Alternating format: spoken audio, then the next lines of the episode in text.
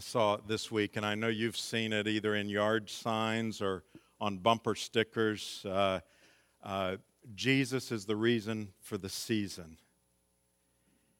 And I, I thought to myself, you know, I think I can think of another bumper sticker. I think I would like to say, the fall of man is the reason for the season. Don't you think that's catchy? Let me know what you think on that. I don't know if it would catch on or not, but but theologically, ultimately, that's the case. And of course, that statement, Jesus is the reason, is the answer to the fall.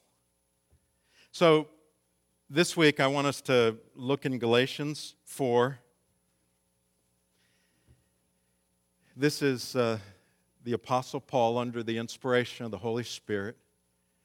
So these words are words that were spoken, sent by God for him, for us.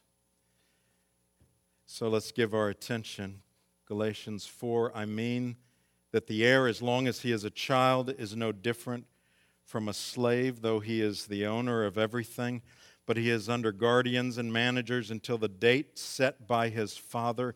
In the same way, we also, when we were children, were enslaved to the elementary principles of the world. But here's what we want to hear. When the fullness of time had come, God sent forth his Son, born of a woman, born under the law, to redeem those who were under the law, so that we might receive adoption as sons.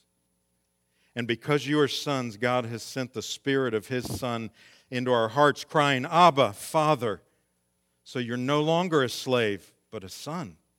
And if a son, then an heir through God and this is the word of the Lord. Thanks be to God. Let's bow together.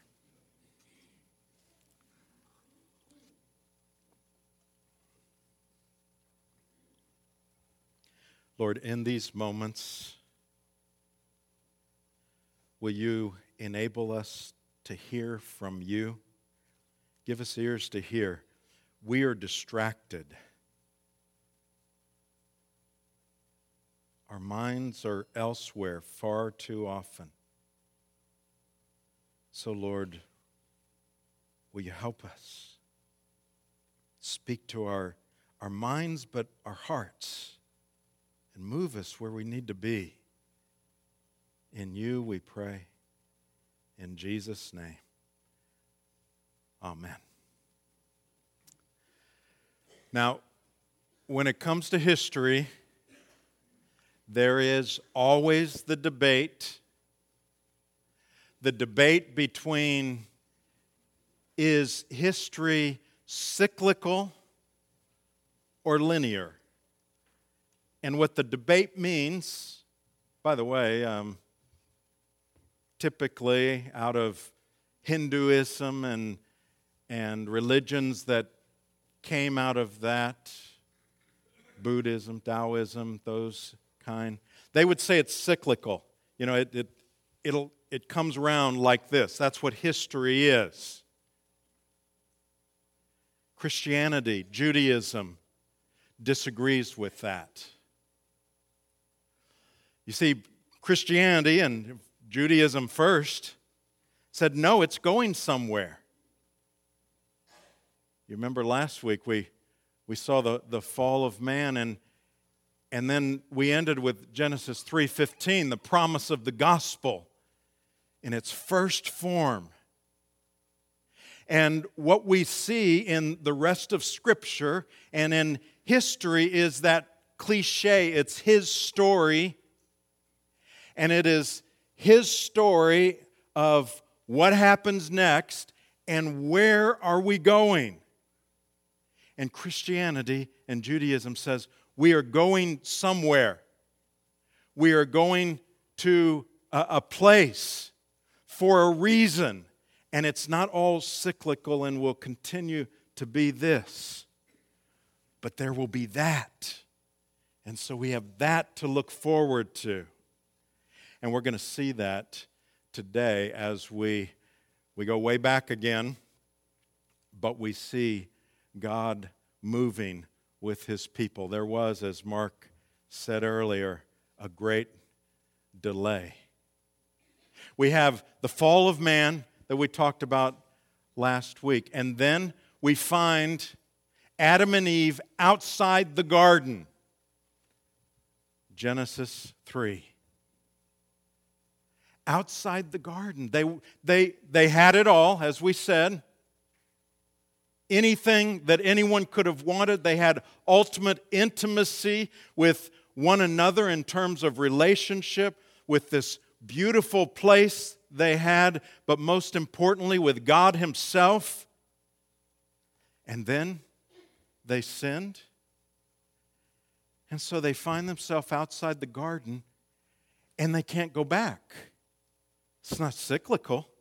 They can't go back and undo anything. Instead, what they find is the garden is now guarded. If, if they go back, which might have been their inclination, they'll die because of those that were guarding it. And that's what happens when man tries to fix his own plight. Is it'll end in death. It just it won't work. And so they find themselves in this, you know, from the place of the greatest intimacy with God and with one another to the place of loneliness outside the garden with the loss of that intimacy. Blaise Pascal uh, made a statement that is oft quoted, some, something along these lines that there is a vacuum in everyone's heart and so on. Well, it's doubtful he really said that. But let me tell you what he did say that, that fits with that same statement that he said, and it's probably the one that was based upon it, and it was simplified to call it a vacuum in our heart. Here's what he actually wrote. He was a philosopher, mathematician. He said, What else does this craving, this helplessness proclaim, but that there was once in man a true happiness, of which all that now remains is the empty print and trace? So he's saying, you know, the fact that, that, that there is something gnawing inside of man, even though a lot of, of people suppress it, that though there's something in there, that just proves that at one point it was filled up. And then this is the response. This, this he tries in vain to fill with everything around him, seeking in things that are not there the help he cannot find in those that are. Though none can help, since this infinite abyss, remember that term, this infinite abyss can be filled only with an infinite and immutable object. In other words, by God Himself. Now, here's what Pascal was saying is first of all, there's, there's proof that at one point there was that perfect intimacy, and the proof is that, that there is a longing for that. but man tries to fill it up with everything else because they don't know what they're missing. But here's what he also basically says it's not just a little hole we have in our heart, it's not just a little gap we have somewhere in our heart and in our desires. He says it's an infinite abyss. In other words, it's something that it would be hopeless to try to fill with anything else except the infinite. And what is the infinite? That's God. So that's the only thing, one who can fill us. now, once again, last week we had the promise of the Savior in Genesis 3, but, but as they find themselves outside the garden, for them, the answer is, but not yet. So, what happened? Well, there was a promise and a people. Abraham, you move forward through Genesis, and we're not going to go through every book of the Bible, but you move forward through Genesis to Genesis 17. And here's the promise that is made Abraham is, is a, a pagan, he doesn't know anything about God, he's called out of that. And then, not because he deserved it, but by grace, because of God's infinite mercy, he makes this promise to Abraham. My covenant, he says, is with you. And you'll, you shall be a father of a multitude of nations. He didn't even have any children at that point, no signs that he would. You won't be called Abram, but Abraham, for I've made you a father of a multitude of nations. I'll make you exceedingly fruitful. I'll make you into nations. Kings will come to you. And here, here's the promise I will establish my covenant between me and you and your offspring after you throughout the generations for an everlasting covenant to be a God to you and your offspring after you. To be your God. Here, here's the gist of it. He didn't have to say this, but he did. I'll be your God, and you will be my people. You know what that is? That's Genesis 3:15 being worked out. It's next steps in this. It is God's promise by grace, I will be your God and a God to your children. What a promise. And God didn't have to make that promise. It is the promise of the gospel. He gave him the sign of circumcision, a memorable sign, and a bloody sign that pointed forward to something else. Someday there would be a cleansing by blood. You will see it. Remember that. So, in this, God is saying it's not over yet. but salvation ultimately is not yet. And then we see the people's reaction. I could go any number of places through the scripture. We could go to every book of, of the Old Testament and prove this point, but just simply from the book of Judges, it says this in Judges 2 in terms of the unfaithfulness of the people. God was always faithful, God's people were often unfaithful. And here's what it says And the people, verse 11 of Judges 2, of Israel did what was evil in the sight of the Lord, and they served the Baals, false gods. And they abandoned the Lord, the God of their fathers, who had brought them out of the land of Egypt. So he had delivered them, and then they abandoned him. They went after other gods from among the gods of the peoples who were among them and bowed down to them and then they provoked the Lord to anger.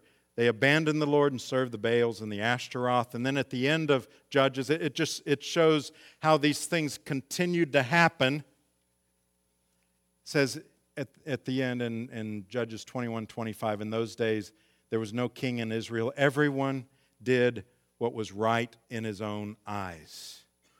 There was no king in Israel. And you see the problems. You know what that's pointing out? There's a need for a king.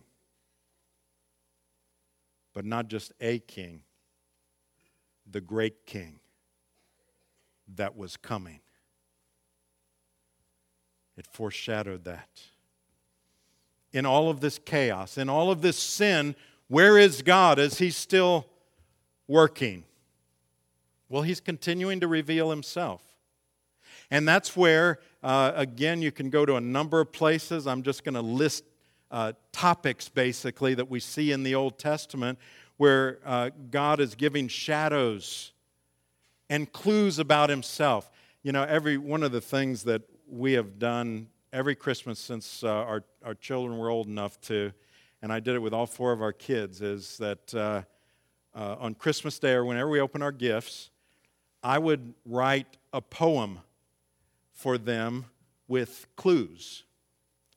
And, you know, when they were little, it had pictures and things like that. And then as they, you know, and it would run them all over the house and outside. You know, they'd say, Dad, do we have to go up to the mailbox? You know, and say, well, only if you want what's at the end, you know. So they'd, you know, go up to the mail and all over the place, upstairs and downstairs and all that. And it had these clues and it would get them to the next clue. And then at the end was their main gift, whatever we considered that to be.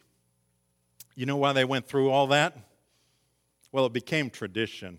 By the way, we don't really do that now because our youngest is a sophomore in college, so she she she just would say, uh, "I'll just wait here," you know. but we're going to do it with our grandchildren. So, uh, the reason they did that, though, is because they knew there was something at the end. And that's what we see in the Old Testament here. We see all of these uh, foreshadowing, these clues about what was to come. You have the sacrifices, you have the Exodus and God's uh, deliverance of his people, you have the priesthood. But again, pointing the, to the need for the high priest that doesn't have to do these things over and over again. You have special days and feasts from Passover to the Day of Atonement. You have the tabernacle, the conquest of Canaan, which, by the way, fulfilled the, por- the land portion of the, uh, the covenant. The kings, the office of prophet, and promises again and again of the coming Messiah and salvation. But none of those actually brought salvation. They pointed to it. And they, they let the people know a little bit more about what it was going to look like and who this one would look like and what he would fulfill. And some things they never quite got until the Messiah actually came. All of them showed that it's coming, but it's not yet. But it's coming. And then we get to the end of the Old Testament. And you, you, you read in the last book of the Old Testament, Malachi, at the end. And this is right before 400 years of silence. Okay, they had, they had heard and seen things all the way through. There was about to be some silence. Here's what it says at the end of Malachi Behold, I will send you Elijah the prophet before the great and awesome day of the Lord comes. You know, there's a promise. He's still coming. And he'll turn the hearts of the fathers to their children, the hearts of children to their fathers, lest I come, lest I come and strike the land with a decree of utter destruction. So the, the Old Testament ends. Some of your, some of your versions say the, the last word is curse. And mine says utter destruction. You know what that's, that's like? Have you ever left your house in the morning or sometime during the day, and for some reason you said something to either a brother or sister or your husband or wife, and it wasn't really that nice of a thing to say? And I don't, I'm not recommending this, by the way. But here's what I'm told by those who have done that.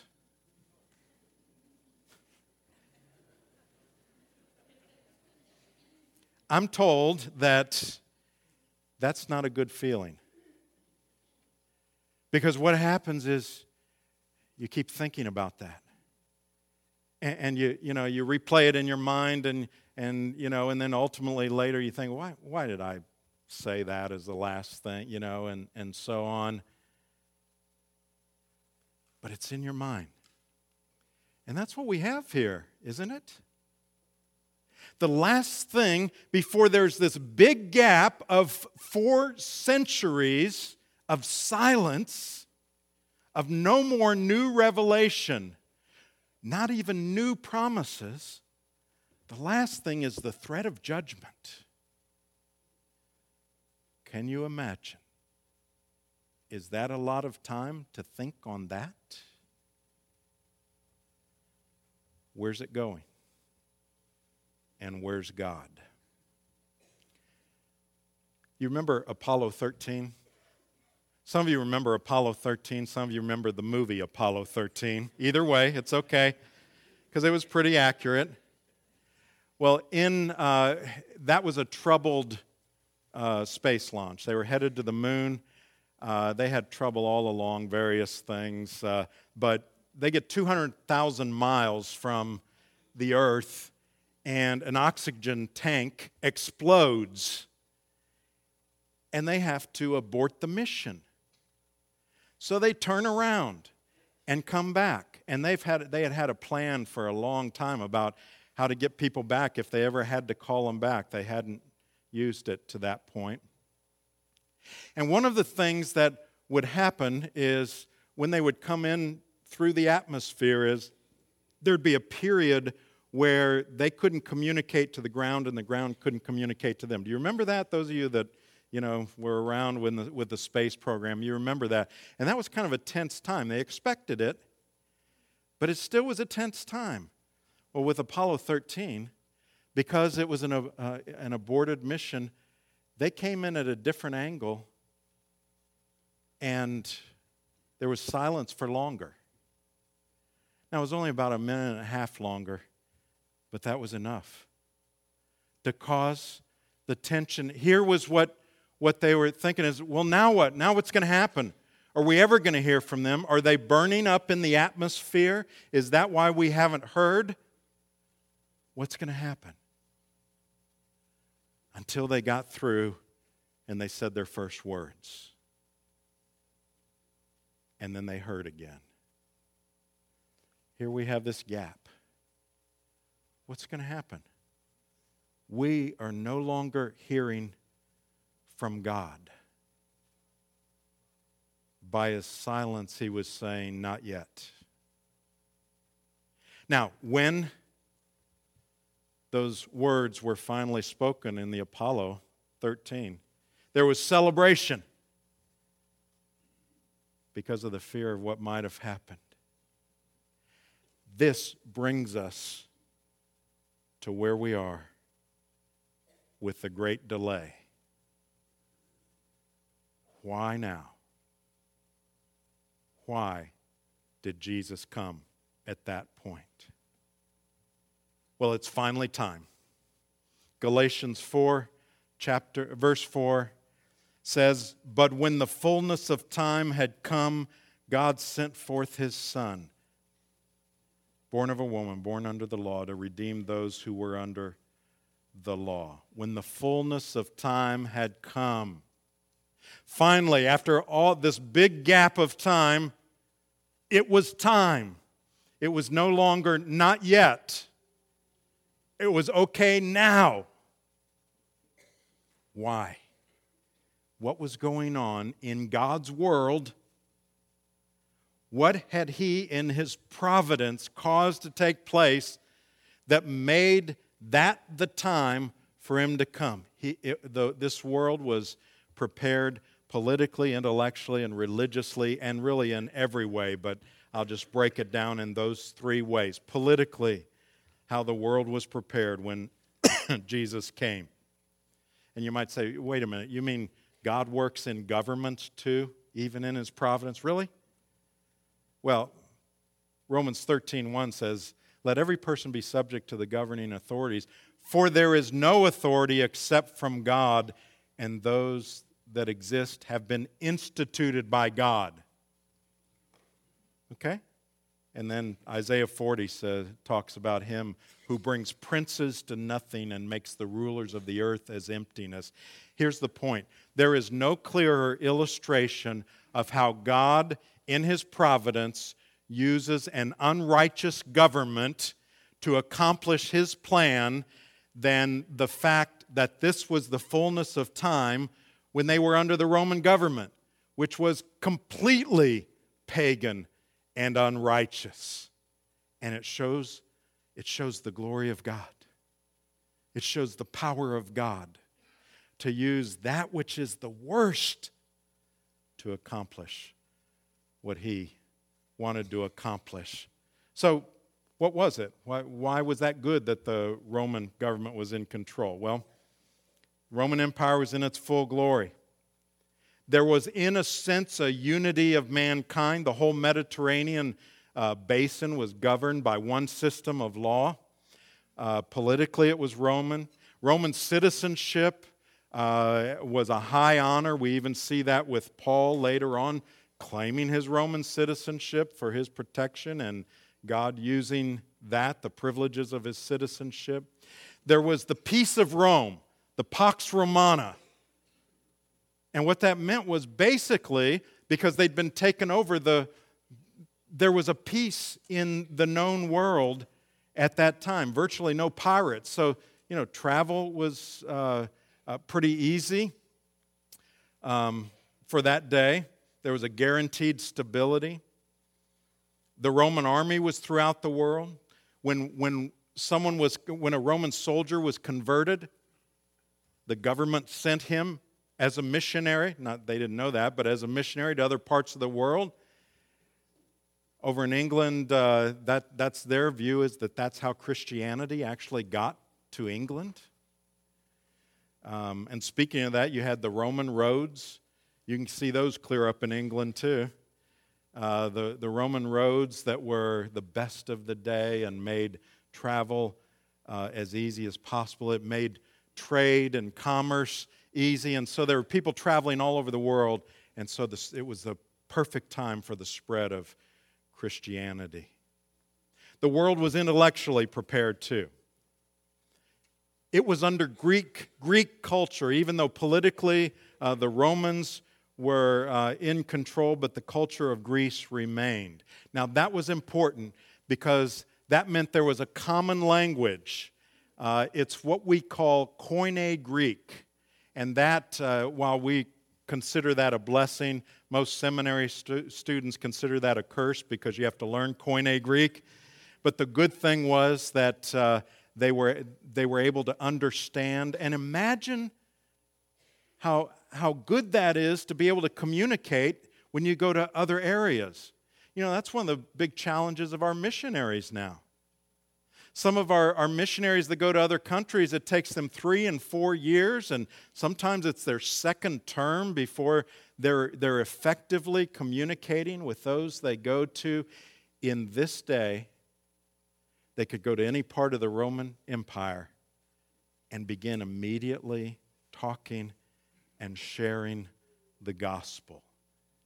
How effective was that? And then there was Greek philosophy under, under that. Now, you may say, well, it seems to me that would detract from Christianity.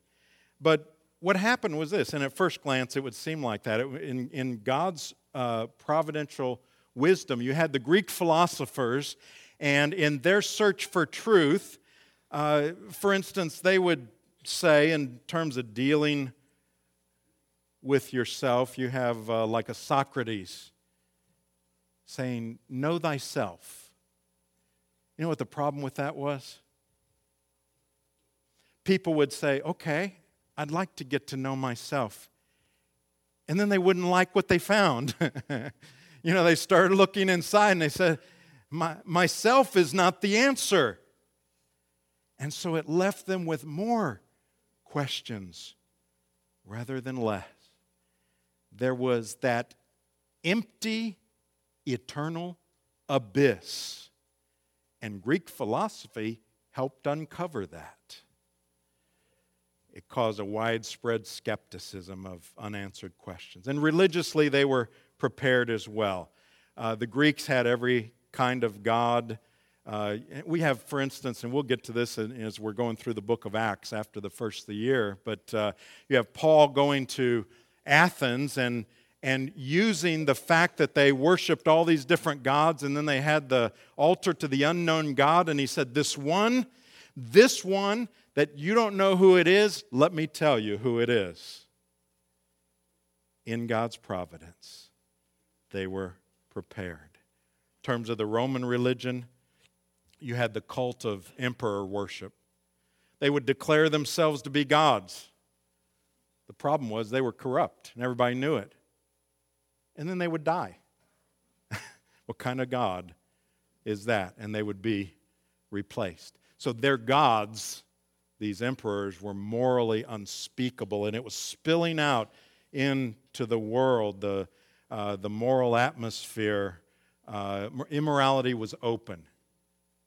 Infanticide, they would throw unwanted children into the river. It's documented. And think nothing of it. Seneca, the Roman writer, said, Vice no longer hides itself, it stalks forth before all eyes. Innocence is no longer rare, it has ceased to exist. And suicide was rampant.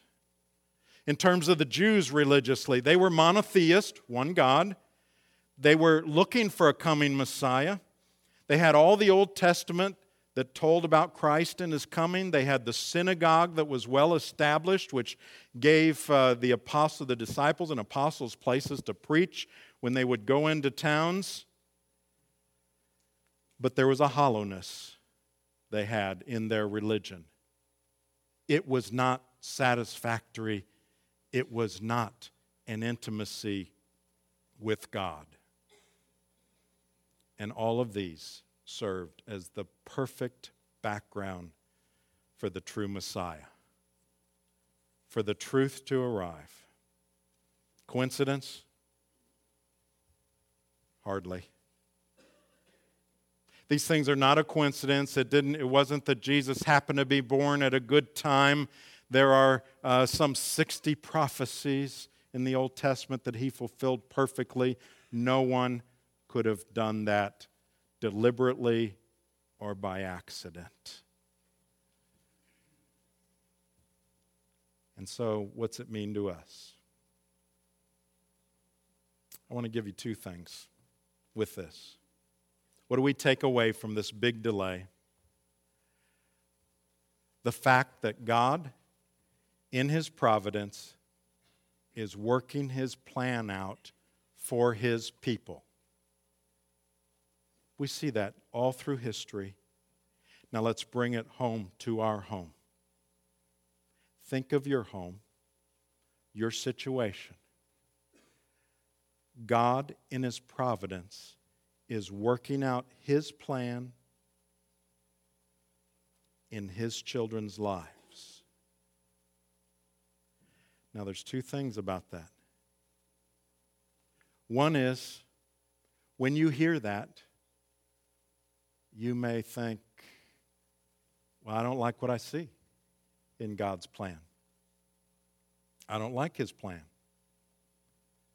And that's the first thing we need to remember. It is sometimes more difficult to believe in God's providence because we want control. Or we, at any given moment, we might look at our circumstances and say, how does that fit with a good and a loving and a grace filled God? So it's sometimes harder to believe in His providence, but ultimately, it is more comforting to believe in God's providence. If God is not working out His plan for His people, if He is not in control, then you forget about prayer. Don't bother it's useless if God's not in control. Facing tomorrow does not need to be like the Stoic that says, Well, I'll, I'll get through it. But instead, because God is in His providence working out His plan for His people, we can accept it as a child now, as a child, all of you were children at one point. There were things that your parents knew that were best that they could not have convinced you it was best for you. Until later, you found out it was best for me. And so, back to our passage as we are adopted as children,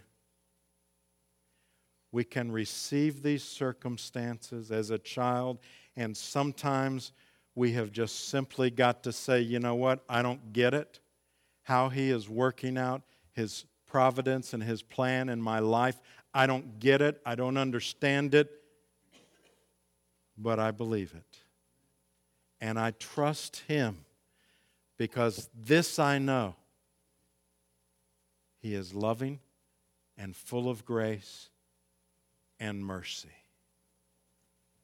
Thanks be to God. Let's bow together. Thank you, Lord, for your providential plan. Help us to receive it as a child, to believe it, and to be comforted by it, we pray in Jesus' name. Amen.